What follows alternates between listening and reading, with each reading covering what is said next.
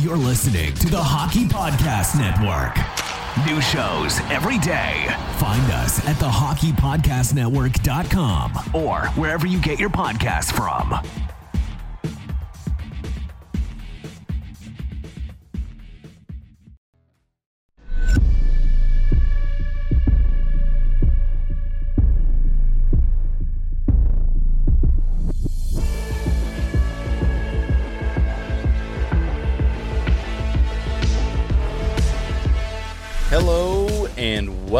To the San Jose Hockey Now podcast, your trusted source for all things San Jose Sharks on the Hockey Podcast Network. My name is Nick Flohr. Joining me, as always, on another beautiful Wednesday night, editor in chief of San Jose Hockey Now and my co-host Sheng Peng. Sheng, how you doing? Pretty good. Uh, we are in the process of moving, and so it's been pretty uh, chaotic here. Uh, Mushu is very unnerved. Uh, we just took off a whiteboard from the wall and uh, leaving little black Velcro strips uh, that she thought were roaches, and so she's been looking at the Velcro Velcro strips for the last 15 minutes. She's like, if it moves, I'm getting it's it. dead. That's great to hear. Hope the move goes well. I just recently went through one a couple months ago, and uh, definitely isn't the funnest thing, but it is necessary. So best of luck. If you need Thank some, you. if you need some muscle help, you can always call me down. I'm just, I'm just a little Appreciate drive that. away. Thanks. So, uh, before we hop into this episode, uh, let's give a quick shout out, obviously, to our social media handles. You can follow the podcast at SJ Hockey Now Pod. You can follow the network at HockeyPodNet, and you can follow myself at Nick Flohr underscore Sheng. You can follow me at Sheng underscore Peng and all my work at San Jose Hockey Now. All right, folks, we got a doozy lined up for you. It'll be sweet and simple, but it will be chock full of content. On this week's episode, we're going to discuss current updates in regards to the Sharks' uh, COVID outbreak. We also talk about uh, a little bit about Merkley, Ryan Merkley, not Nick Merkley, uh, Santeri Hatakka, and you know why Sheng isn't sure that they belong in the NHL yet. You know, we, we saw some flashes there, but we're going to go over that. We also touch on the William Eklund ELC t- uh, timeline and discuss whether the Sharks should keep him on the roster for the remainder of the season. Afterwards, we talk about how the Sharks defense has improved compared to last season. And then later on in the show, Dan Rusanowsky and Sheng decide to share some stories about their experience navigating through the chaos of the COVID outbreak during last Saturday's game against Winnipeg. So, uh, again, before we hop into it, I'm going to do a really quick time check for you all. It's 11:05 p.m. November 3rd. It's Wednesday night. We're going to be giving the most current, up-to-date news involving the Sharks' uh, COVID outbreak. Who's in? Who's out? Who's hot? Who's not? Uh, Sheng, I'll let you just take that away right now. What's the sitch? Well, uh, yesterday, as we know, uh, Timo Meier got added. Uh, the Sharks did not practice uh, today, so we don't know if anybody else got added. Uh, Sharks spokesman pro- spokesperson told me that, well, uh, if there's a big change, we'll let you know. And so, uh, as of 11 p.m. tonight, I guess there was no big change, which is good news. I guess that means that they didn't add I don't know, three more players to the COVID protocol. Hopefully, tomorrow we find out that nobody's been added and actually that people are coming off, which is possible. Um, once you test positive, if you're asymptomatic, you can test out of protocol with two negative tests. That's what Andrew Cogliano and Jonathan Dahlen did.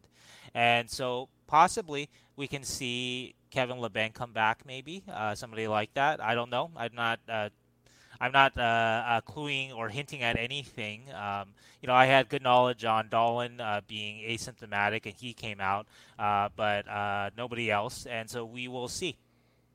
All right. Here's to hoping the best. I mean, we haven't been disappointed by the Barracuda call ups. It, it, you know, just actually pleasantly surprised more than anything at their readiness to step into those roles. Um, so, Sharks currently riding that two game win streak off the back of the Sharkacuda, or uh, you know, so many different chants have been set in the uh, the Shark Tank there. But a couple of players that that were called up to fill in some shoes that were, I mean, obviously way too big. But Ryan Merkley and uh, Santeri Hataka or Hataka, excuse me. I'm going to continue to mess that up for the rest of the podcast. Forgive me now, because I'm gonna. I know I'm gonna mess it up. So please. um, but Shane, we, we wanted to talk about them, and the biggest thing, they're not ready for the NHL yet. As much as Ryan Merkley may have done well offensively in the game against Buffalo, we still believe at the end of the season Buffalo's not going to be that great of a team, and um, you, you have to take things with a grain of salt, obviously. So let's talk about Merkley first. What did you see from him? Uh, with Ryan, actually, I have to say that he was uh, decent defensively against Buffalo, and that's always going to be the, the big question with mm-hmm. uh, Ryan Merkley. Uh, he's not likely to be able to outscore his defensive problems unless he's like a point a game guy. Then maybe he can, but that's just unlikely because there are very few, you know, point per game defensemen out there, right? Which and, he was doing in the AHL. He was at four points in four games yep, for the he was. He did get off to a great start uh, this year. Uh, yeah. So credit to him for that. Um, and so did see little uh, little progress, a little improvement. Uh, he had a nice play one on one against uh, Dylan Cozens uh, in the corner there. Uh, took the puck away from him one on one. Spoke with a couple scouts about Merkley's play. Uh, they said, yeah, they actually liked him against Buffalo, which is if you've listened to some of the things I've said and, re- and read some of the things that I've written over the last year or so, that might be the first positive thing that I've heard uh, from a scout about uh, Ryan Merkley. I've um, noted the date, Sheng. First positive thing, November 3rd. people have not been fond, to say the least, about his uh, his defense uh, in uh, with uh, in the AHL. And I think that the first couple of games in the NHL, uh, we did see some question marks with it. So it's not like uh, these problems are resolved by any stretch. Mm-hmm. the one one scout said, "Yeah, you know, he did a nice job against Buffalo, but I'm curious what he does against a much bigger, stronger team, like say the St. Louis Blues, who are coming in tomorrow. So that yeah. might be a, a better a test. Also with Merkley too, you see how much they protected him. If you look at his defensive zone faceoffs, uh, very very few of them. Uh, and that makes sense for him, obviously, because he's more offensively oriented, but it's also showing that there isn't quite the trust factor there with him. Yeah, and there shouldn't be, of course, because he's young, but the Sharks down to Burns and Ferraro as their only veteran kind of reliable defenseman, who was third in minutes. It was Jaycob Megna who played, I believe, 24 or so minutes uh, uh, against Buffalo. And so I think that these are some questions that we still need answered about Merkley. But to his credit, though, in these couple of games, he did show the offensive upside that indeed is NHL caliber, and without question. Uh, and that's something that you know at the very least you see that that he can be a specialist at the NHL level. That that seems very very uh, uh, possible for him. And mm-hmm. I'll say that I wasn't quite sure of even that this summer because I didn't know if the offense was going to tr- translate and the defense might be that bad. Uh, but the offense definitely was good enough in these two games, and the defense was uh, well, it was rough in some places, but it was okay in other places. It was nice to see his confidence after that uh, dying quail is what I referred to it as that made it into the back of the net. Um, you know, for his first NHL goal, it was good to see that confidence kind of spark, and you would see some more sure-handed stick handling from him in the offensive zone. But I, I, I do, um, I do see what you're saying when you say that they kept him out of the defensive zone. Um, similar to what they're doing with William Eklund. You know, they're, they're really protecting him and, and trying to shore up, especially with Merkley, since this is going to be a short term thing. Uh, you know, from from what we believe, try to keep it to where he's you're playing to his strengths, specifically right. to his strengths. L- minimize uh, any errors. And as far as Jaycob Megna goes, just as an honorable mention here, really quick, I think he played very sound defensively, and it was smart of uh, general manager Doug Wilson to bring Megna up, who has been Merkley's exclusive defensive partner down in the Barracuda. Very smart, familiarity there. Just a just good little macro game there from from Doug. I, I did like that move. So next person we wanted to talk about was uh, Santeri Hatakka. Haha, I got it right that time. ah. Great skater. Uh, I believe uh, Bucci talked about it on the ESPN Plus broadcast against Buffalo. His his skating is there. He's definitely got the legs. But you noticed uh, a couple of other things, Sheng, which kind of allude to he's not quite ready for the NHL yet. Yeah, and also too, along with his skating, his size is there. Uh, we saw that uh, when he took on uh, Nikolai Ehlers, right, impressively one on one with his skating, but also his size too, able to body off. Ehlers isn't the biggest NHLer, but Ehlers is an NHLer and an older, more developed player, and mm did very nicely against him. But uh, when I watch Hatakka, though, uh, I wonder about his puck moving. You know, making that first pass and connecting there.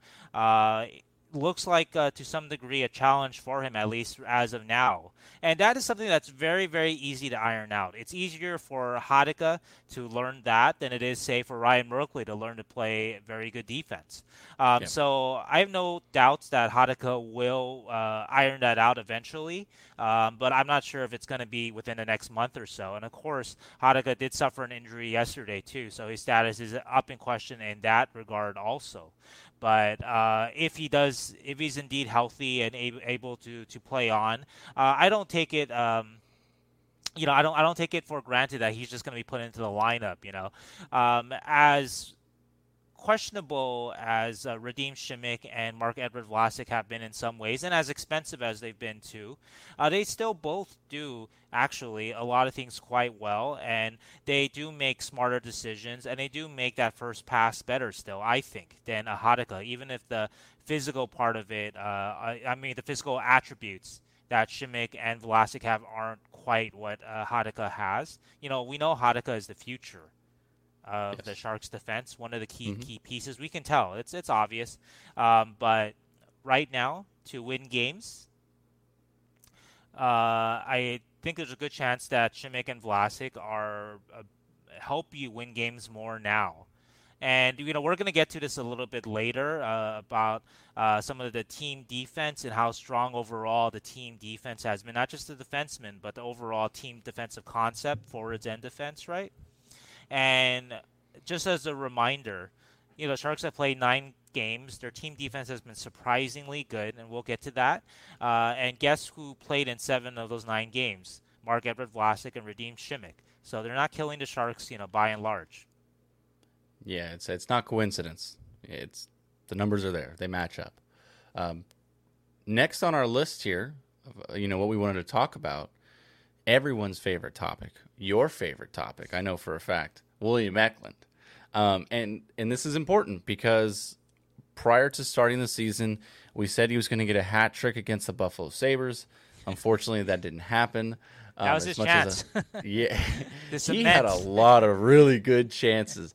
I loved him on that line with Couture and Dahlen. With the confidence that Dahlen is playing with, and how happy Couture is. I mean, you can see it in the post game. He's a happy dude right now because yep. he's just being surrounded by young talent, and he's a, it's allowing him to play his game. Oh God, Eklund had just a couple. I could go on, but I'm not going to talk about that. So we're coming up on Eklund's ninth game. And what you're thinking, all the listeners. Wait, Nick, they're six and three going to face the St. Louis Blues. It's already been nine games. No, he's he got scratched against Boston. The game doesn't count. So going into this game 10 of the season against St. Louis, an eighth of the way through the season, as I said, Sheng. This will be Eklund's ninth game. After this, you're burning a year of the ELC. What's the vibe? Is he staying? Is he going? What do you think? Well, I know that uh, Eklund's camp believes that he's earned it, and I agree with them. Um, I think that William Eklund has been one of the nine best forwards on the Sharks so far. And admittedly, this is a team that doesn't have great forward depth. You know, I don't think that William Eklund has been amazing uh, so far in, in these first eight games. Uh, I think he's been more good than great.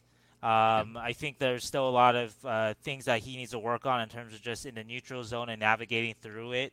Oh, yeah. um, you know, not letting the, the, the speed of the NHL uh, get to him in terms of just uh, uh, losing the puck in places where he doesn't want to and where places where he shouldn't, you know, very dangerous places.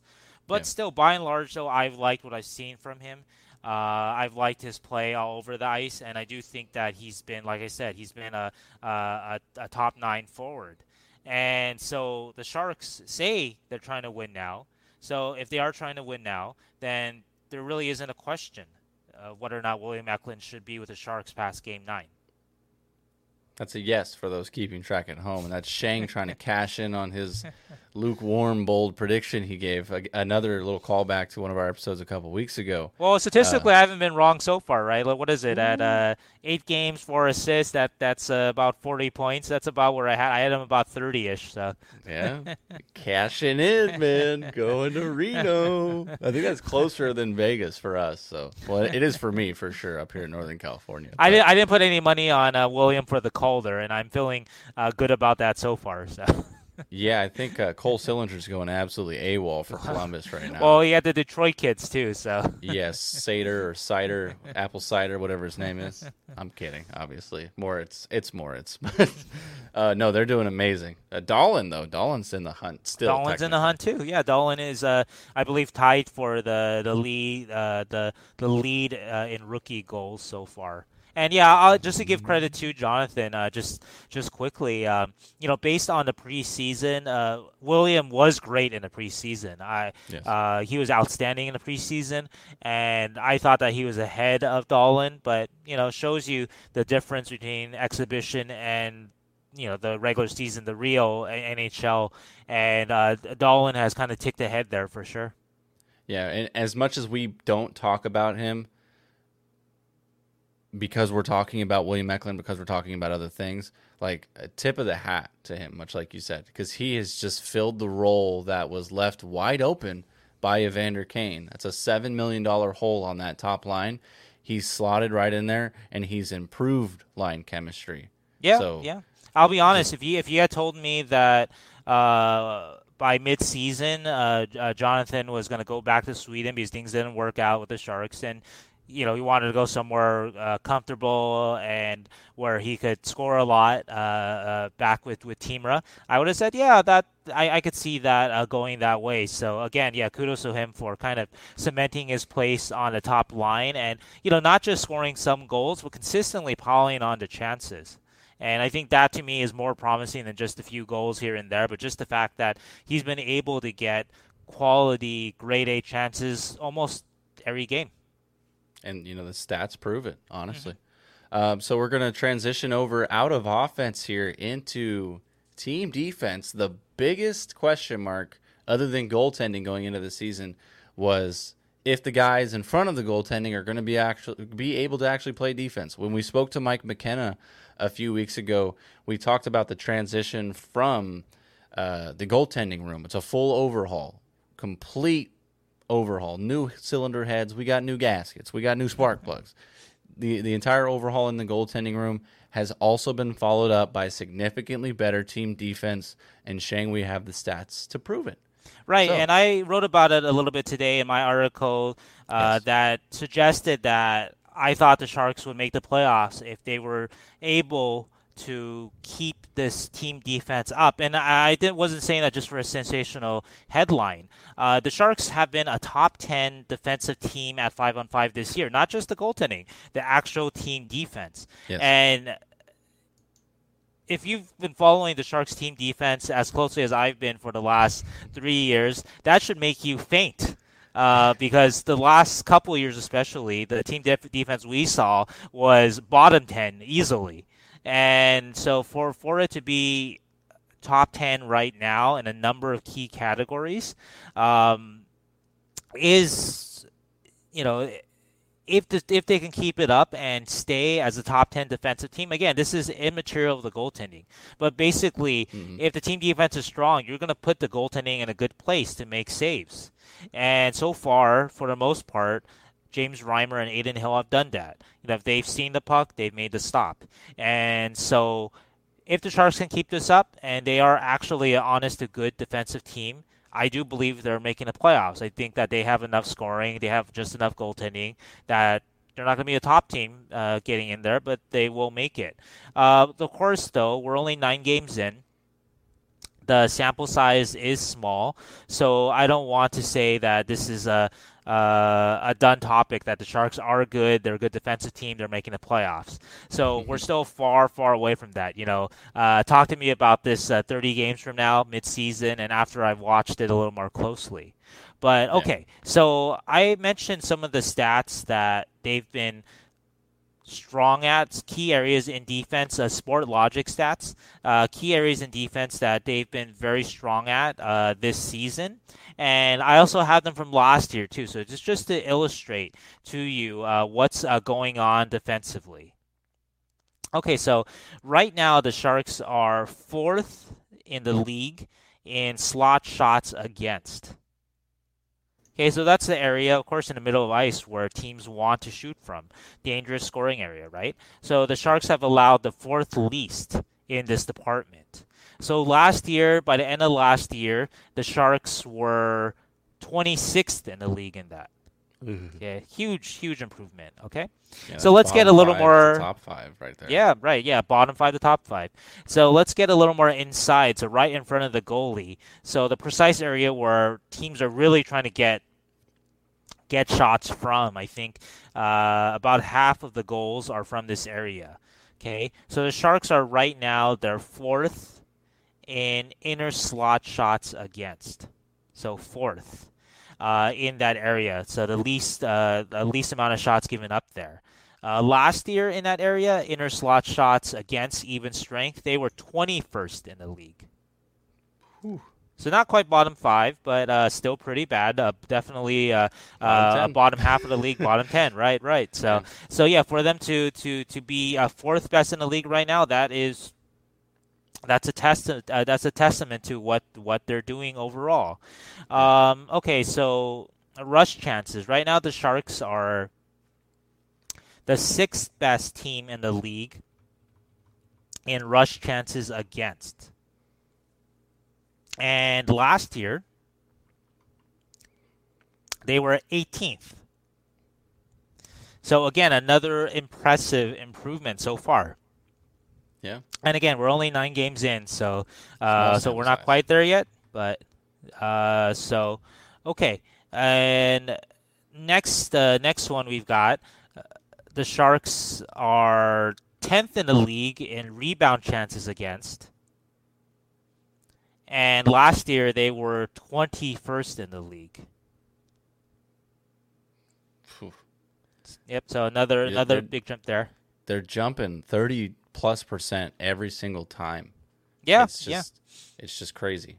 Yeah, uh, I, I get a daily report from Sportlogiq, and you know I'm not going to read every stat off to you, but uh, basically the Sharks defensively are strong in, uh, you know, uh, let's see, they're basically they're top ten, top eleven in. What I what I, how many numbers do I get here? How many categories? 5, 6, 8, 9, 10, 11, 12, 13. So 11 of the 14 categories. And so the only real weakness they have in terms of the category is um, they're giving up more forecheck chances, uh, more chances off the forecheck than, than they, they maybe want. But um, but besides that, all the other key areas, specific uh, micro areas, they're doing quite well. And let's just uh, uh, rattle off a couple more just to further illustrate the the point. Mhm. Um, so another area that the, Sharks have been strong at is slot passes against. And so basically, uh, they are they they're preventing a high number of passes into the slot, which makes sense because they're not giving up a lot of shots in the slot either. And you know these passes are coming in because the teams, the opposition wants to get, they want to get uh, uh, passes into that dangerous area.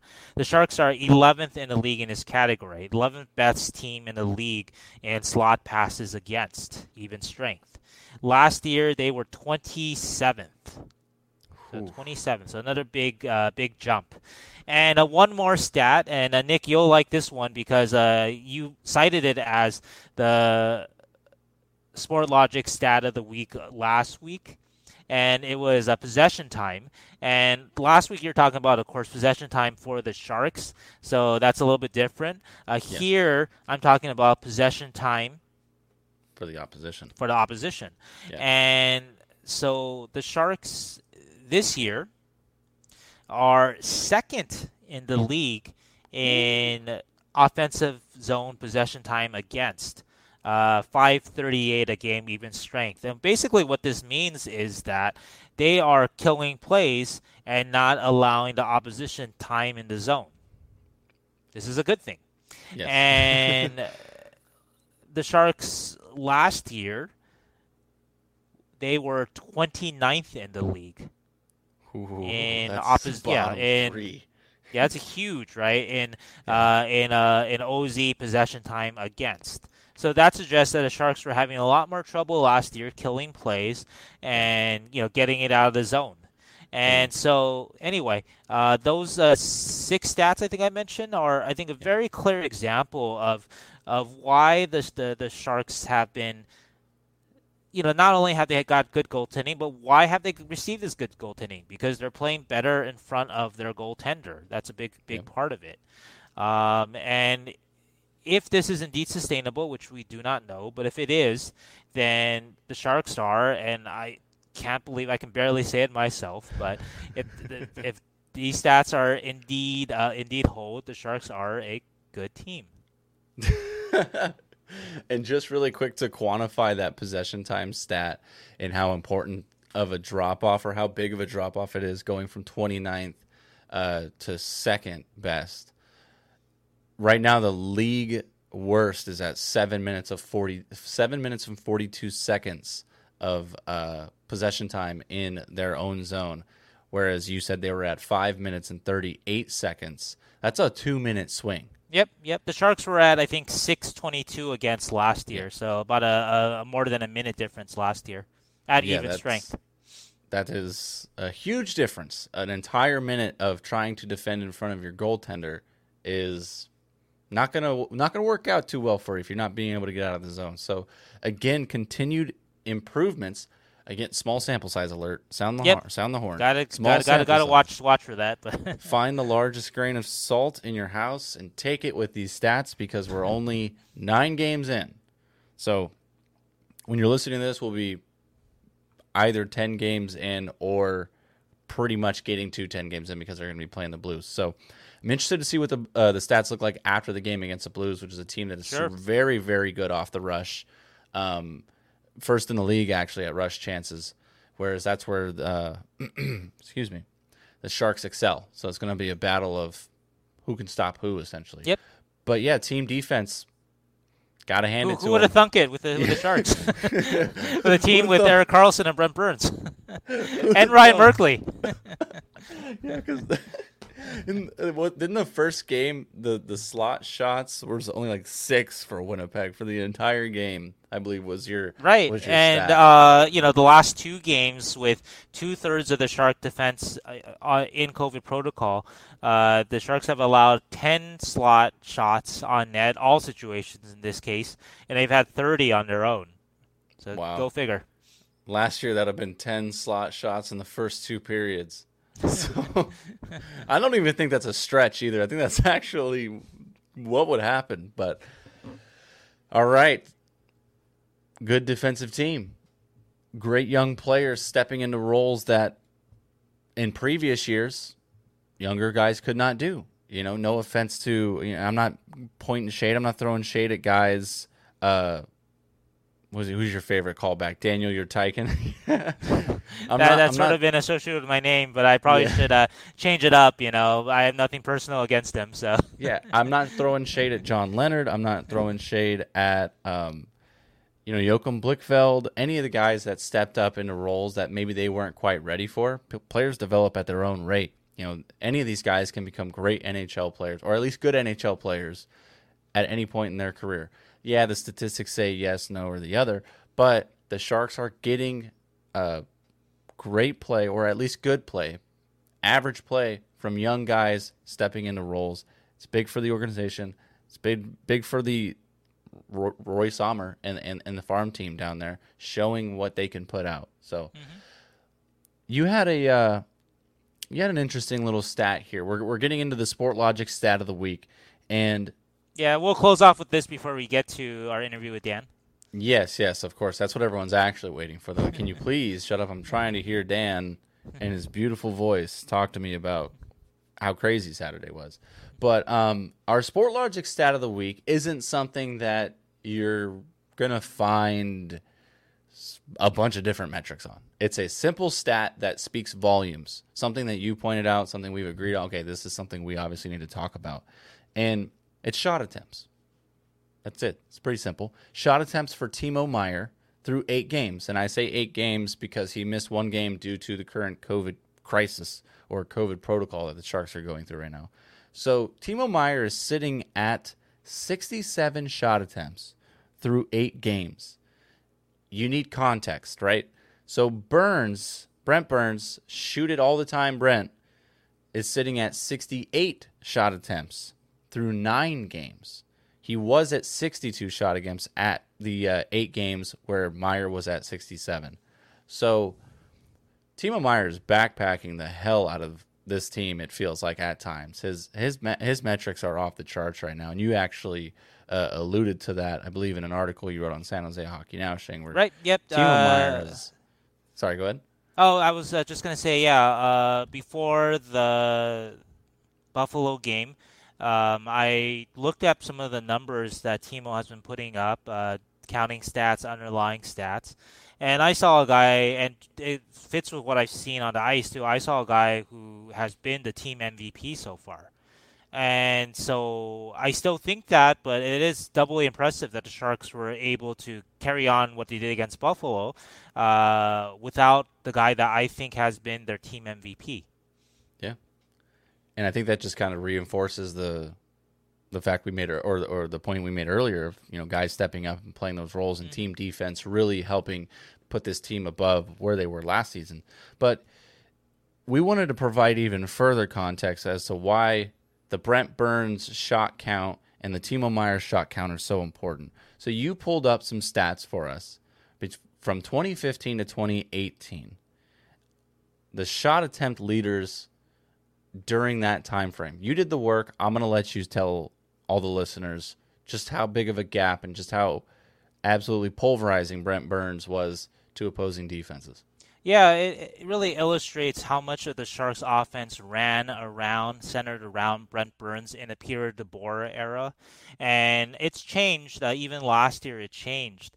But okay, from 2015 18, and I picked this period uh, because not only is it the Peter DeBoer era, but it's also before Erik Karlsson.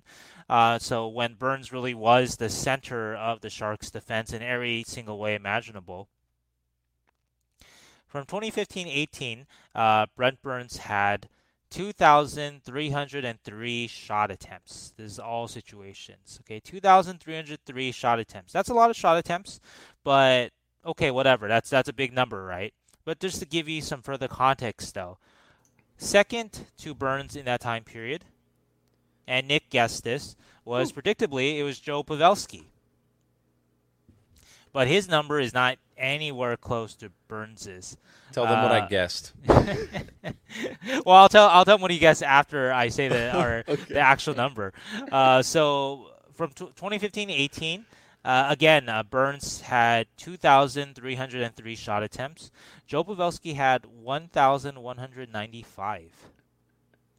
So That's Burns almost, almost doubled uh, Pavelski's output and Nick guessed about 1800, and so that's you know that's pretty far off there. Oh, and oh, way to kill my confidence. well, he guessed the right person, so that's that's good enough there.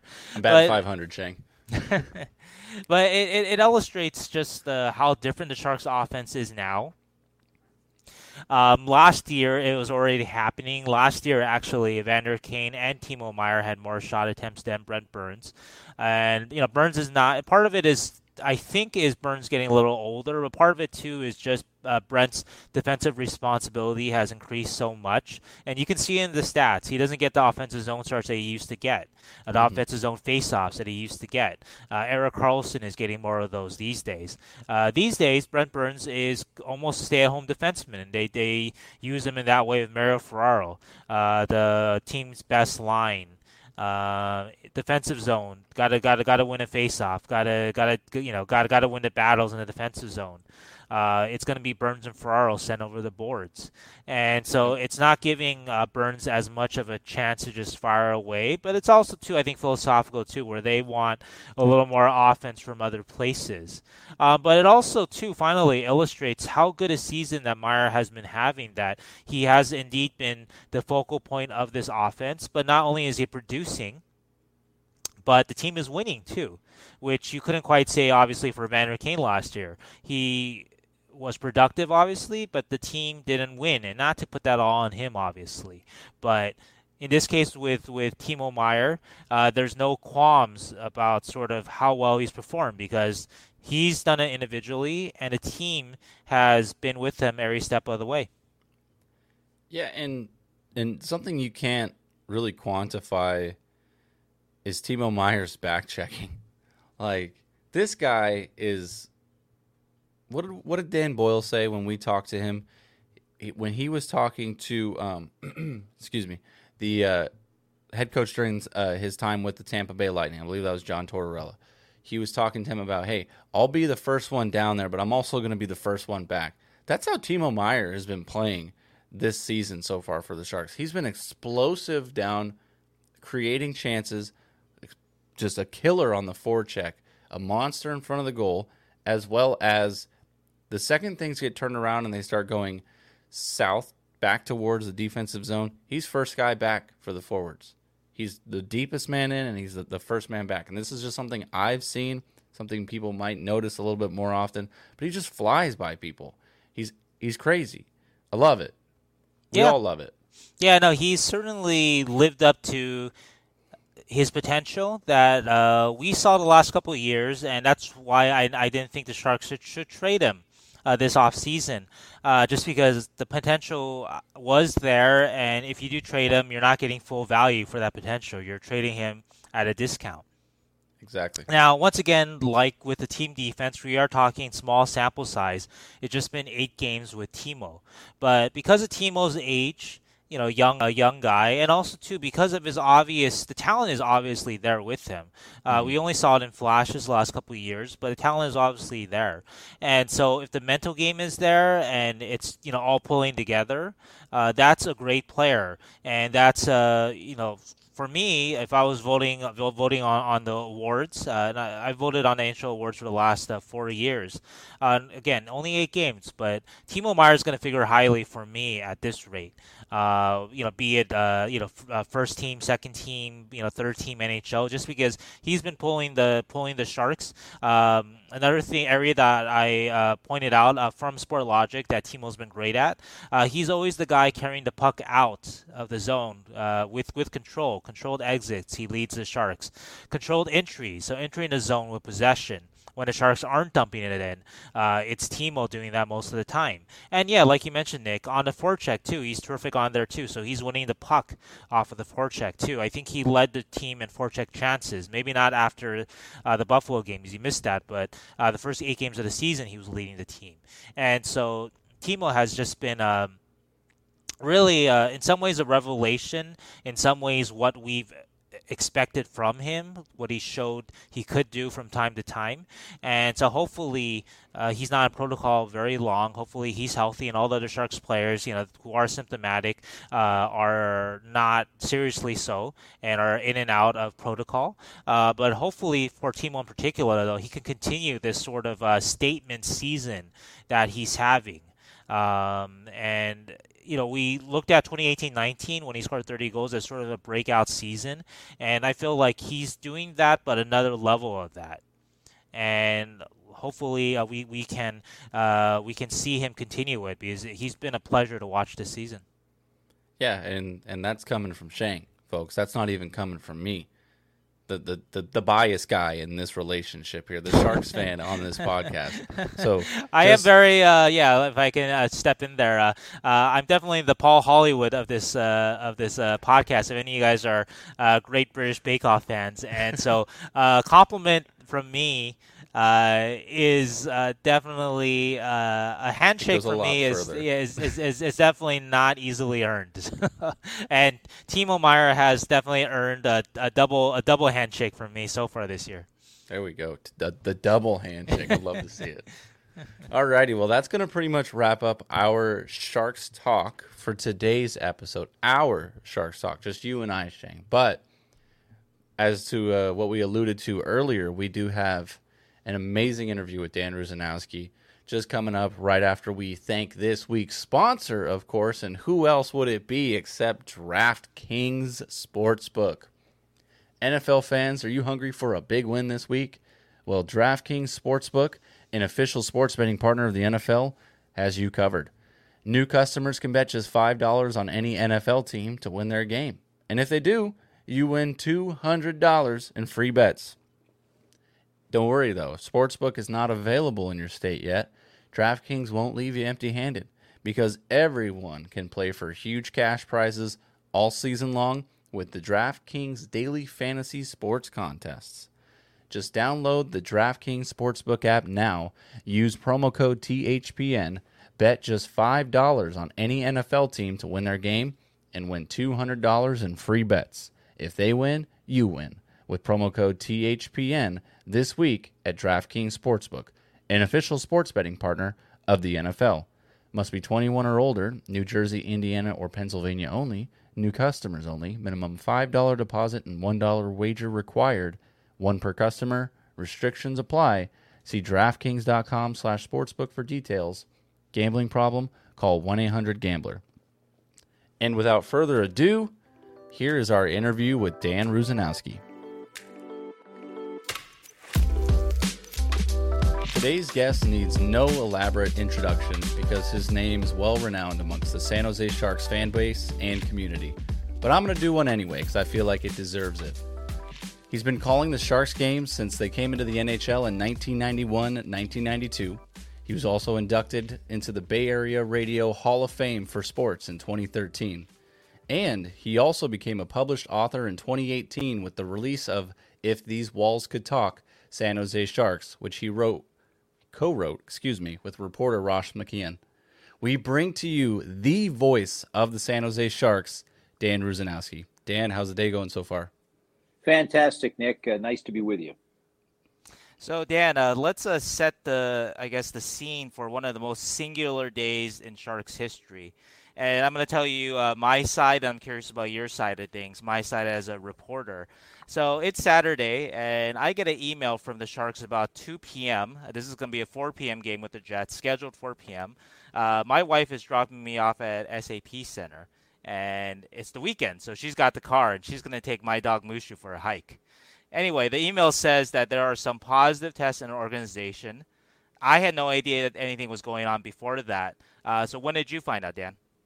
I found out right about the same time you did, maybe about 10 minutes before when uh, I was informed that uh, there was an email going to be going out that was rather important. So we took a look at it and it popped up. And uh, we obviously thought that maybe something related to the COVID pandemic might be the reason why it was going out so quickly.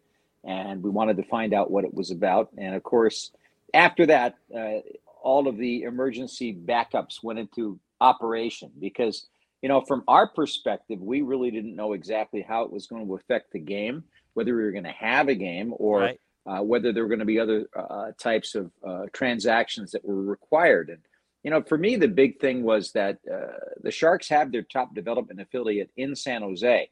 So, unlike the old days when the, the top team, now the San Jose Barracuda, were the Worcester Sharks playing in Massachusetts, um, it gave the organization a lot more maneuverability in terms of making recalls to players that needed to be recalled so they could play, and of course, creating the dramatic situation that we had. But uh, um, that's, of course, uh, retold with a little bit of hindsight. At the time, we just really didn't know what was really going to happen or how many players or anything else until uh, until we got a lot closer to game time. Right, right, right. And for myself, the big change to my pregame routine is, you know, instead of talking to Bob Boughner two hours before the game in a press conference kind of table setup, uh, basically this year, uh, if you're not uh, familiar, uh, you know, we've had in person with the Sharks. Uh, they sit at the table, uh, press conference table. We stand about six feet away, masked up. So instead of doing that, we have to go to Zoom. And the first face that I see on Zoom uh, when I sign on a little bit past two is John MacLean. So we know that Bob is in protocol if it's John MacLean talking to us, or we can assume that. And John doesn't tell us much, uh, but he does tell us that Ryan Merkley, Nick Merkley, Meloche, Leonard, and Megna are all recalled, and they're all going to play. So you can already count. There's five players that are recalled and they're going to play. So you get a sense of the number of Sharks in protocol. And my favorite part about the press conference, I don't know if John was joking, but he called them the Merkley brothers. And Nick and Ryan aren't brothers. Uh, it might be an inside joke, but personally, I like to think that all this happened so suddenly. The coaches didn't even know that the Merkleys weren't related. That's just funny to me. But yeah, anyway, it, Dan. it is it is it is funny, and you know, it's kind of it reminds me of so many different stories over the course of of my time here. Uh, rather unique, obviously, Mhm. because of the, the pandemic and everything else. But um, in, in a way, it reminds me of what happened the night that the Sharks traded for Joe Thornton Mhm. back in uh, in November of 2005. And we can get into some of the details of that in a second. But uh, you know, we were hearing all of that, and and by this time, we were pretty aware, obviously, that Bob Boughner was one of the people that was going to go into protocol. But right. I was in the middle of something else too pregame, and it was a little bit unique, and that was now I was assisting a, a, a combination of Jesus Charate and Amaury Pi-González Oh, that's to right. put Uh-huh, together yep. the Spanish language broadcast. And so not only was I worried about about what was happening to our show, but I was also helping them out with their show. And at that time, believe it or not, we were having some connection situations with the computer. So I was helping out with that in the middle of all this, hoping that I didn't have to give them my computer to make it work because that would have uh, taken away a lot of my content for the game. So um, all of that was swirling through my mind at the time. And of course, uh, that these are the things that happen all the time away from the broadcast that that occur. You know, the old uh, scene from broadcast news where Holly Hunter is rushing across the the entire newsroom and pushing people over to get through to put the videotape in and hit play just in time to have the national network throw to her feature that she had just finished seconds before. That's the kind of thing that that happens in broadcasting and obviously in print journalism all the time. So uh, it's interesting to see how it all transpired. But but yes, uh, no, the Merkley brothers are not related at all, and in fact, I don't even know if they knew each other before they became organizational teammates. But uh, you know, Nick is from from the western part of, of Canada, and and Ryan is from Ontario. So uh, you know, they could be related, but they aren't. They spell the name the same way and so forth. So I found that to be another interesting part of, of the day's events. So you have a uh, a pretty famous segment pre-games called Coach's Chalkboard, where you you know you get to talk with Bob Boughner and go over the upcoming game and how things are going. Were you able to do that with John prior to this game starting, or was it just a madhouse? Well, no, it was kind of a madhouse because all of this didn't happen until minutes before that news conference that you, you talked about. So, um, you know, I was expecting perhaps to talk to John after, you know, his little session with the media ended, which does happen sometimes. Occasionally, I get to, a chance to talk to the coaches just before uh, they go into that main session. But uh, either way, it, it works out fine for me. But in that situation, uh, I, I basically jumped on actually on the call at the end, and I said, "Hey guys, don't forget about me." And I got a, a note back from uh, from the media relations saying, "Hey, listen, do you mind if we bag it tonight because we've got a whole bunch of other things going on here?" Well, fortunately, I had already had some stuff that that Bob had had talked about in practice yesterday, so I cobbled it together and turned uh, it into a very short coach's chalkboard with a couple of appropriate comments that were no longer dated that were still applicable to the game that Bob had already made. So I was able to uh, to put it together that night, and those are the things that happen every once in a while. Yep, yep. Uh, at least they didn't uh, forget about you. so, so uh, John MacLean, uh, he doesn't tell us who's in COVID protocol, and the Sharks aren't telling the reporters either. And it's about 2:15 p.m. The game is still scheduled for 4 p.m. Like you said, Dan, we don't actually know if the game is going on, but you know we assume so because they've made the recalls, and the players are obviously in San Jose. They the Barracuda just played the night before at SAP Center, and so I'm trying to figure out as a reporter, well, who's who's in protocol? You know, if the Sharks aren't telling us, it's my job to try to figure it out. I start talking to the scouts around me, and you know, we sit in the press box area with the scouts, and I see, I ask them if they've got the lines, because if they've got the lines for the game, then I can deduce from there, right, who's not on there to figure out who's in protocol. If I see uh, Jaycob Megna and Ryan Merkley as the Sharks' second pairing, then I can guess, oh, Erik Karlsson and Jake Middleton are not are not around. Anyway, so the Sharks use, I'm sorry, the the scouts usually get the lines before warmups. sometimes if they want it. They can get it from a coach that they might know you know that's on the staff you know someone who they used to play with or, or whatever right? And so you know speaking of your reference to holly hunter you know knocking people down and get that video and i'm walking back and forth through where i'm sitting to where the scouts are and bugging them and they don't know anything and so around this time, you know, it's about an hour now uh, since the announcement of the Sharks players in protocol. You know, we're hearing about a delay to buck to to puck drop. And things were so chaotic. You know, we got an email from the Sharks saying that the 4 p.m. game was going to get delayed until 4:15. At the same time, Elliotte Friedman is reporting that it's 4:30 p.m. So it ends up being 4:30 p.m. And so, Dan, a question to you. Uh, that meant that you had to fill in an extra half hour of your pregame show. And from what I understand, you and Scott Hannon just told stories on the air for that half hour. Yeah, we flipped the microphone on and we talked some old times, but we also discussed similar situations. And that gets back to what I was talking about earlier about the Joe Thornton trade. Right. When he was acquired just before game time against the Dallas Stars that night uh, in Dallas and I, I recalled it the same way that I always do. The fact is, we were handed uh, the the official starting lineups and the sheet. Everything else was normal. The the pregame skate that night went normally. Usually, you can get an idea exactly what's going on by watching the warm-ups. Right. And of course, we're on the air during warm-ups, but we we do uh, out of the corner of our eye take a look at what's going on just in case there are any changes. And in this case, uh, you know that wasn't going to work. But back then in 2005 everything seemed normal. Nothing was unusual. And then all of a sudden, before the game, I, I, noted that Ron Wilson, the head coach at the time, had called the officials over to the bench. And he had held up in his hand, I could clearly see it from the broadcast booth. He was holding the lineup sheet, the official sheet that you have to hand in before the game. And you know, in case anybody listening doesn't know, the coach fills out the names and the numbers of the players on that sheet, the list of the 20 skaters that are eligible to play.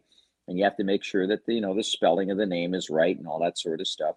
And it's happened before where somebody makes a mistake. You may remember uh, one time that the Sharks uh, made a mistake with with a uh, starting lineup card, and it was noticed by the Calgary Flames. And the Sharks ended up a getting a penalty for using an ineligible player. It's a two minute minor and B, that player, in this case, Mirco Mueller, who had taken two shifts in the game, had to go back to the dressing room, take his uh, gear off. And even though he played two shifts, he didn't get credit for a game played. So it's kind of an interesting scenario. You know, we, we don't know if this will ever happen, but if Mirco Mueller ever plays in his 999th game, is it really his thousandth game, even though he didn't get credit for the game? Well, anyway, um, here we were before this game, and Ron had called the, the referees over. And what I said was on the air was maybe they made a mistake in filling it out. They just want to make sure everything is okay because we had been handed the lineup that was expected to play. And I said they just want to make sure it's right. Well, back a step a couple of hours, we were in the press room about five o'clock eating dinner that night. And in walk two Sharks players. And it doesn't usually happen this way, but every once in a while you'll see some of the players walk into the press room at about five o'clock. Sure. And in this case, it was Niko Dimitrakos and Jim Fahey. And these were guys we weren't expecting to be in the lineup that night. And they sat down and started eating some food. So if you're eating food at five five thirty for a seven thirty game, there's no way you're expecting to play. well, after this little incident, fast forwarding again to the very start of the game, uh, they dropped the puck, and immediately the Sharks changed lines. Immediately, and, you know, that does happen sometimes when you're matching lines or something like that. And the Sharks had lost something like nine games in a row, as I remember going into that game. So, didn't surprise me there. And then I'm calling the play by play and I'm looking down on the ice and I hear myself saying, Fahey passes the puck to Dimitrakos. As that's coming out of my mouth, I'm saying to myself in my head, hey, wait a second. I saw those guys at five o'clock. What what what the knick-knack paddywhack give a dog a bones going on around here? so then, uh, then uh, we looked at the bench, and the first thing we wanted to do was count the bench. How many players are there? So we count the bench, and we realized that there's one skater short. Now that virtually never happens in the NHL, and you know there were no reports of anything. It was radio silence coming from the locker room, and that particular moment, we said, "Well, who's missing?" Well, Marco Sturm was missing. Brad Stuart was missing. Wayne Primeau was missing. And we said, folks, there's been a major transaction because there's no way we would have been already told if they had had a case of food poisoning or something mm-hmm. like that. We would have been informed. But it was total radio silence down from the Sharks locker room. And the reason why was because the trade was being executed and they were in the you know in the process of doing their due diligence they were filing the trade with the league. They were calling the players families that had been traded. You want to make sure that the family finds out uh, not through the media but they find out from the organization themselves. And you know little logistical details like that that uh, that they, you know they were all taken care of and they were pretty busy at that point because the game was going on. So um, I know it's hard for people, especially as we're listening to this on a podcast online, to believe. But back in 2005, the internet was kind of just getting bigger in terms of finding out news and information. And, you know, the, you know Twitter wasn't what it is today or anything like that. So uh, we started surfing the, uh, the net uh, to see if we could find anything on a news site that would have it. Nobody seemed to have it. Finally, I was able to discover it on Sportsnet that they had they had rumored that Joe Thornton was traded to the Sharks, and of course, I can't report that as fact because I have no confirmation whatsoever. But what I was able to do was say, well, this is what Sportsnet is reporting. We don't know. We'll we'll get that confirmed. But if it is true, it's the biggest trade in the history of the franchise, and so it was true. By the end of the period, we had all the information we need. We had you know needed. We had all the uh, the support that we needed, and everything was prepared but it was during that time. So now, fast forward again to just this this uh, most recent game. I was in the midst of, of, of getting uh, the Spanish radio technically set up to help them out and and get that all straightened out because we were connecting a to uh, the secondary audio programming on the television broadcast, and b we were streaming it out on the Sharks app and on on uh, the Sharks website. So wanted to make sure all of that was working and. I got it down, and I had heard that there was a, a slight, you know, delay again to about 4:15 but to me, that's not that big a deal because we can extend a little bit in the pregame show. But we weren't really ready to uh, necessarily to to go for it and have it delayed any more than that. And uh, then I'm I walked back up. We got everything set up uh, with Spanish radio, and it was about literally five minutes before I'm on the air at 3:30. And then I get to the booth and I see a note saying game's delayed till 4:30. So I have three minutes to get ready, and uh, we didn't have time to inform anybody that we were going to change the time. So the old uh, P.T. Barnum phrase, or whoever wrote it, the show must go on. And we started our broadcast on time at 3:30. And I decided that, you know, just in terms of the format, to keep it all together, I don't want to bore anybody with that, but um, we held everything out till four o'clock for our regular commercial break, so that way we'd be on time, and that way we wouldn't be uh, playing too many spots before they were supposed to be. And, you know, it actually went by really well. It kind of reminded me of another incident in Sharks history that went way, way back to 1991, 92, as I remember. And I, I can't remember the exact date. I think it's January 5th, 92, if I'm not mistaken, but it might have been the next year, but I'm pretty sure it was the first season. And we had a situation there where uh, the Zamboni driver at the Cow Palace, whose name was Ken Yackel Jr., his father was in the U.S. Hockey Hall of Fame. You can look him up. Uh, Kenny Jr. was from Minnesota and had played the game as his dad did, and came to uh, California and lived here. And he was working at the Cow Palace and he was driving the Zamboni. Well, he used to leave the marsh pegs in place in the net and drive around them with the Zamboni. And everybody said, Don't you think you should probably not do that? And he said, Oh, no, no, no. I've been doing it this way for years. And he said, uh, no problem. He said, I've never made that, you know, I've never had any errors like that. And I use it to kind of gauge where I'm aiming the Zamboni. He was using it as a, a you know, sort of a placeholder. Well, wouldn't you know it? Montreal Canadiens come to town, hockey night in Canada, English and French, the whole thing, and brand new expansion team. And at that particular point, unfortunately, Kenny made a wrong turn in the Zamboni and that uh, the auger in the Zamboni ripped a huge gash in the ice because it hit the, the marsh peg. So we had a 55 minute delay that night. And the difference between that night and this particular night that we're talking about is I, I didn't have a color commentator that night. So I was all by myself for 55 minutes. Oh, and wow. I still can't figure out how we filled that time, but we managed to do it. We did get a couple of people to come over at certain spots, but uh, that was that was probably the biggest challenge that I'd ever had, you know, on the fly of something that happened while the game was going on. But those three incidents are all kind of tied together for me. And, you know, this one was just another one for the book. And speaking of that uh, ice delay, uh, didn't you also have a, a couple decide to get married in the middle of ice during that delay? Um, yep. So maybe that well, helped no, with the delay too. it, no, it wasn't during the delay. It was actually during Oh. the first intermission. So they, they, you know, they waited to the first intermission, and I, I, I always, I wrote down the names of, of the two people in my, in my, in my notes there, but um, I'd like to find out if they're still married. That'd be an interesting little news story. But um, it was interesting because at this point, and the fans were getting a little rowdy, and of course the game had been going on at this point but uh, you know the minister calls the uh, the couple out and, and, and the fans are a little bit unruly and so as the minister is asking you know do you take so and so to be your lawful wedded wife? The fans start yelling don't do it. It's terrible. Don't get married all this other sort of stuff.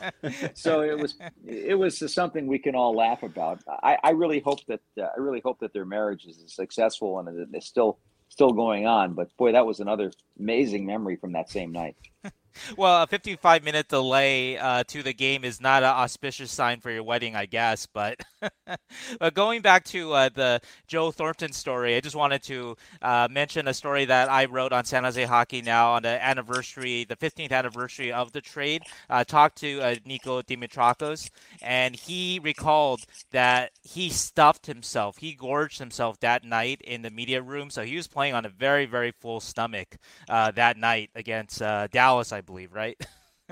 That's right. Well, you know, hockey players get a free meal; they're going to eat. And, Exactly. Uh, Niko, Niko's Greek, so he liked to eat. uh, In addition to that, because of his cultural background. But yeah, it, it really was. It really was amazing. The only uh, story I've ever really heard close to that happened. You know, one of my former broadcast partners, Pete Stemkowski, told me about it. They were in Boston at the Old Garden playing the Bruins when he was playing Mhm. for the New York Rangers, and it was on that particular night that a guy who actually eventually played for the California Golden Seals, Jim Neilson who recently passed away, um, wasn't supposed to play, and it was the same situation.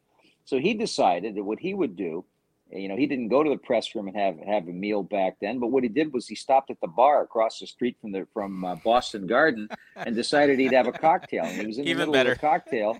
Somebody came and found him and said, "Hey, uh, Dale Rolfe or whoever it was took a shot during warm-ups and he got injured, so we need you to come out and play." So he'd already had a little bit of alcohol. He uh, uh, Chief went over to to the dressing room, put his gear on, and actually, as as I'm told, he played a pretty good, solid game. So, uh, you know, those are the things that happen when you're when you're called to do so. Well, wait a minute. He told you he played a good, solid game. No, no, Stemmer told me he played well. He was loose, you know. He had a little pregame loosening going on. Exactly, exactly. well, speaking of uh, counting players, uh, so going back to the game on Saturday, so I get to warm ups now. It's 4 p.m. Right, the game had been delayed to 4:30 p.m. And finally, we're going to see who shows up for warm ups. That's how we're going to figure out as reporters who's in COVID protocol. We still don't have an email from the Sharks or any kind of official word. And so I figure out that Hatakka is playing because he comes out for a solo lap with Ryan Merkley to start. Then I figure out that Reimer is starting because he leads the Sharks onto the ice for warm-ups. So this is a game of counting players of where's Waldo. Literally, as the players are coming out, I'm shouting names at uh, Kat Pitre, Curtis Pashelka, Ross McKeon. You know, these are the reporters sitting in my section. We're shouting names at each other, Cogliano, etc., etc. And to boot, uh, like you mentioned, Dan, it was Los Tiburones night, and those are beautiful, beautiful warm-ups that they wear. I want to say that first; those are beautiful warm-ups that they wear. But from But where we're sitting, we cannot read those numbers at all. so Bonino 13 looks like Pederson 18 to me. And anyway, so we're shouting these names at each other. You know, Karlsson not out there. Dahlen, Vlasic, Couture, Simek, Cogliano, Middleton, Nieto. But the numbers are so hard to read that we can't make out the lines. And if you're not aware, about five minutes into the warm-ups, every warm-ups, the team will break off into line rushes. And these are the lines that they're going to start the game with. Each line does about two quick spins down the ice, takes a shot at the goalie. These line rushes literally last two minutes, maybe. And with these numbers being so hard to read, none of us could really get an accurate read on what the lines were. And so, anyway, here's where, you know, I'm uh, uh, able to go to the scouts. This is where where this helps. You know, it's literally a scout's job uh, when they're up there. They're taking down lines during warm-ups too. So I just asked one of them, "Hey, did you get it?" and I was the only reporter to do so. I think the only one to get the Sharks lines up, but I had to confess I cheated. well, it's okay. I mean, you, you know, you, you have to get your sources of information where you can. I mean, in my exactly. case, I, I relied on, on on trying to read the numbers as, as anybody does. But right. you know, in my case, I you know I also know these guys. I know what they look like. I know if they shoot mm-hmm. left. You know, I, and I see them all the time. So I, am pretty good at, at, recognizing them. But I, I I had a couple question marks about it in the same way that you did too. So we were just waiting to see. We but we could figure out who wasn't there. To me, that was yeah. more important you know, in, in the case, no no Middleton, no Karlsson, no Simek, no Vlasic. So obviously this was a a defenseman oriented pandemic on the Sharks right. bench. And if you think about it, they all sit near each other. Right. So it would make some sense that perhaps that maybe that, that that's how it got spread. I mean, that's just total speculation, but at least it seems to make sense. And you know, and then we weren't even sure. And remember uh, that there is such a thing as a false positive test. So we didn't know sure anything about that either, but we just knew that they weren't playing. And it's, you know, the old story. Don't speculate as to why they're not playing. Just be aware of the fact that they aren't playing. And that's the most important thing. So um, we ended up uh, taking that all down and getting it all figured out. And as it turned out, there were seven players that were in that COVID protocol that particular night.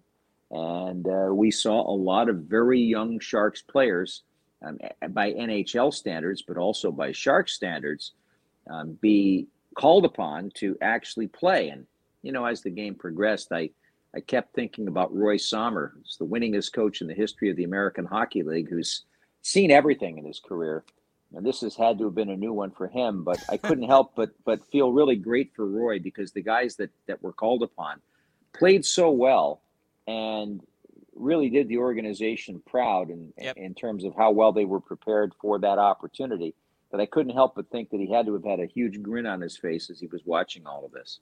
Yeah, and you have to uh, think about for Roy. I mean, these last couple of years. I mean, last year or last season, beginning of the season, uh, he's dealing with the Texas ice storm, and now he's got this on on his plate.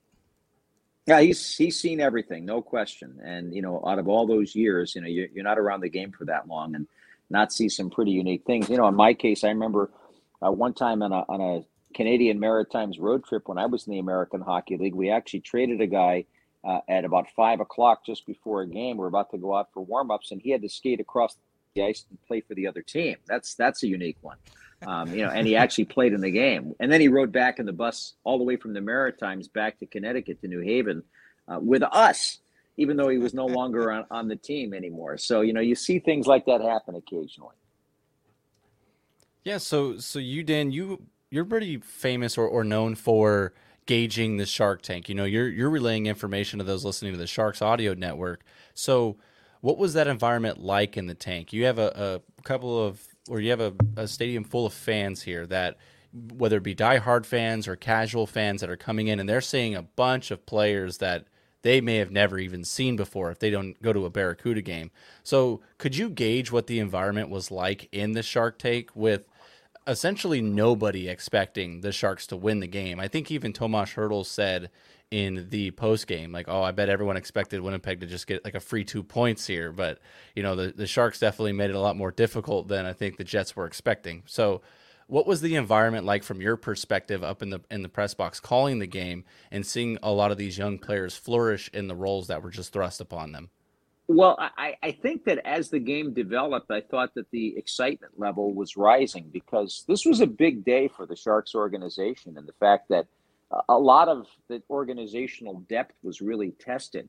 And it hasn't always worked in a way that was positive in years, the last couple of years, with the team not making the playoffs. But now, um, with so many very important players out and uh, so many of these guys on recall and in the lineup, uh, they did such a good job that you know I thought that the spirits of the fans were lifted. I thought that the spirits of the veteran players on the Sharks were lifted, and obviously the you know the kids playing in their first games or first games as Sharks, they were just excited and running on adrenaline because it was you know they didn't have time to think about it. So to me, it was just a, a great atmosphere, and it was something that that we'll never forget. And I have to admit, I was one of the many who uh, chalked up the points to uh, the Winnipeg Jets. Uh, I, uh, I, I, I fessed up to it on, on, on Twitter, and I got many a response saying that, yeah, from many Sharks or a couple of Sharks fans saying, yeah, actually, I put money on the Jets after I heard about the the big the, mistake. The, big mistake, right? Yeah, big mistake. And you know, from actually the first couple minutes, uh, there was a chant uh, from around uh, where I was sitting, uh, where the the crowd was going, you know, "Let's go, Kuda. And I swear, I, I didn't. That wasn't me who started the chant. So, mm-hmm. Mm-hmm. well, but you know, you can have a sarcastic response, I suppose, in, in one sense. But you notice those chants stopped pretty quickly when these guys started performing, and that that that's to true. me was absolutely that was pretty pretty gratifying. so, Dan, I just wanted to close off with uh, this question. Um, another famous Sharks delay. You mentioned the ice delay, and of course, we have uh, this uh, this uh, delay because of COVID protocol. Hopefully. We don't have to experience uh, this one again, in particular, because of the health-related reasons. But another famous delay was when Sharkie got stuck in the rafters. And so, can you uh, tell tell us a little bit about that and how you kind of filled the time there? Well, that one was an interesting one because it's one of the things that actually made the UPI and AP wire. And uh, SJ Sharkie in, in the office uh, uh, of the Sharks mascot department, they still have a copy of that wire release that somebody saved for uh, for the Sharks. So it's always interesting to go back and recall that. You know, there there were a couple things like that. We had one situation. It always seemed to involve Detroit for some reason uh, they had the one game that was that was postponed because of flooding uh, before they finished the the Army Corps of Engineers finished the project right around SAP Center to to control all of that. You can go to Henry's High Life right around the corner. You can see the high water mark, which was pretty high up in those floods, and and it subsided by it got to the by the time it got to the arena, but just a block away, it was really bad. And and you know what ended up happening there was uh, you know, they they postponed the game and it was eventually played later. But uh, this particular Sharkie event, uh, SJ Sharkie is caught, obviously rappelling down from from the ceiling down to the ice, and he's I don't know forty feet up in the air, whatever. What year is and, this again, Dan? Uh, I'm. This is the late '90s. I'm thinking '98, '99, somewhere. Right, Daryl was late, there. Yeah. yeah, late '90s. But the, the one memory that I've got was that they they decided that since they couldn't get him loose, he couldn't he couldn't extricate himself. That they uh, the gaffers were going to run out, and these are stagehands that are experienced people. One of them was a very strong lady, and they both ran out and grabbed the actual rope that he was rappelling down on, and they pulled him back up. and when they got him up, they couldn't fit Sharkie's head through the opening where he came down because you had to get it just right. And of course, they wanted to take the head off. And Sharkie refused because SJ Sharkie realized, and this is what was said later, that there are kids in the stands that really relate to the character and they didn't want to disturb that. And sure. so he was willing to sacrifice his life basically and never, ever, ever take that character's head off in front of anybody. And so, and they go through pains to do that. So I'll never forget two things that happened. Um, the first thing that they did was they, some of the crew downstairs put out these very, very shallow mats underneath on the ice underneath SJ Sharkie. And I'm thinking, that's not going to help anything. It, it's not going to break the fall. He's going to hit ice, and it's like about an inch inch thick mats. It's like doing sit ups. It's ridiculous. And when they were trying to pull him through and having trouble doing it, I remember looking at the Detroit bench and looking at Scotty Bowman and I remember Scotty just turning away, like he couldn't even look at it. He couldn't watch it because he was, it just curdled his stomach to think of what might happen to SJ Sharkie. But fortunately, all of that got uh, got taken care of. They finally figured out a way to negotiate his him right through that that opening. And I'll never forget that those uh, th- those stagehands were out there with no protection for themselves. If they slipped up, they would have fallen uh, to a probable death. So you know, you got to be amazed at, at the courage of those people, but also their professionalism and their confidence in what they're able to do. in order to rectify the situation, and that's that was pretty memorable. Absolutely.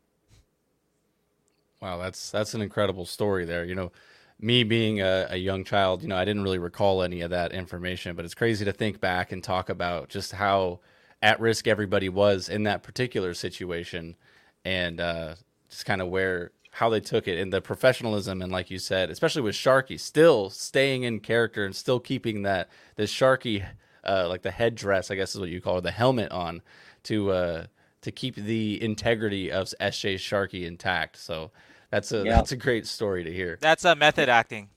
That sure is, and and I'll tell you what, as I said, um, it all turned out okay, but uh, for at least a few short minutes, we weren't sure.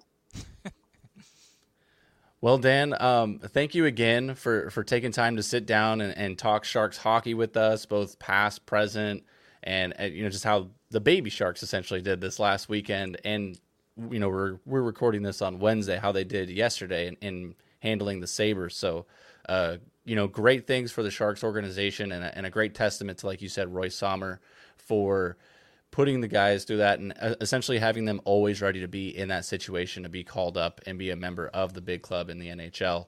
Uh, but but again, thank you for joining us to talk Sharks hockey with us today. Uh, we appreciate you coming on, and uh, of course, I have to throw it out there. If you're ever in a pinch for a color commentator, you can always reach out to me, Dan. Like you, you got my email now. I gave you my, my phone number as well. So if uh, if anything happens in that sense, I'm fully vaccinated. I can come in a pinch. I'm only a couple couple hours up north, so we'll be good. only a couple there. hours. only a couple hours. That's all you need. Uh, hey, I know, I know, I know where you are. I know where you Hass, are. Hasso will fly you in, Nick. I, I, I know a guy who knows a guy. You know. Thanks again, Dan. Have a great rest of your night and enjoy your dinner. Thanks a lot for having me on. Appreciate it. Thank you, Dan.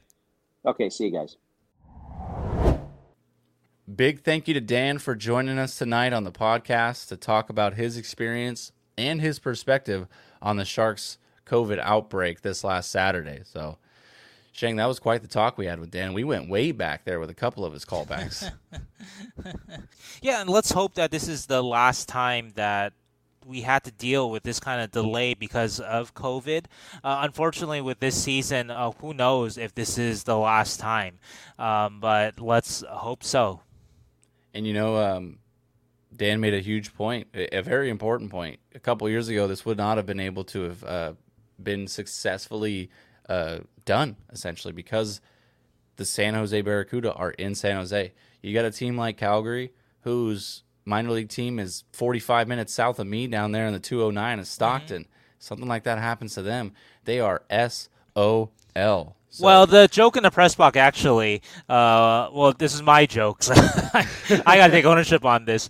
Was that the Sharks would have been thrilled with Winnipeg coming, a load of Winnipeg coming in, and all these uh, people on protocol.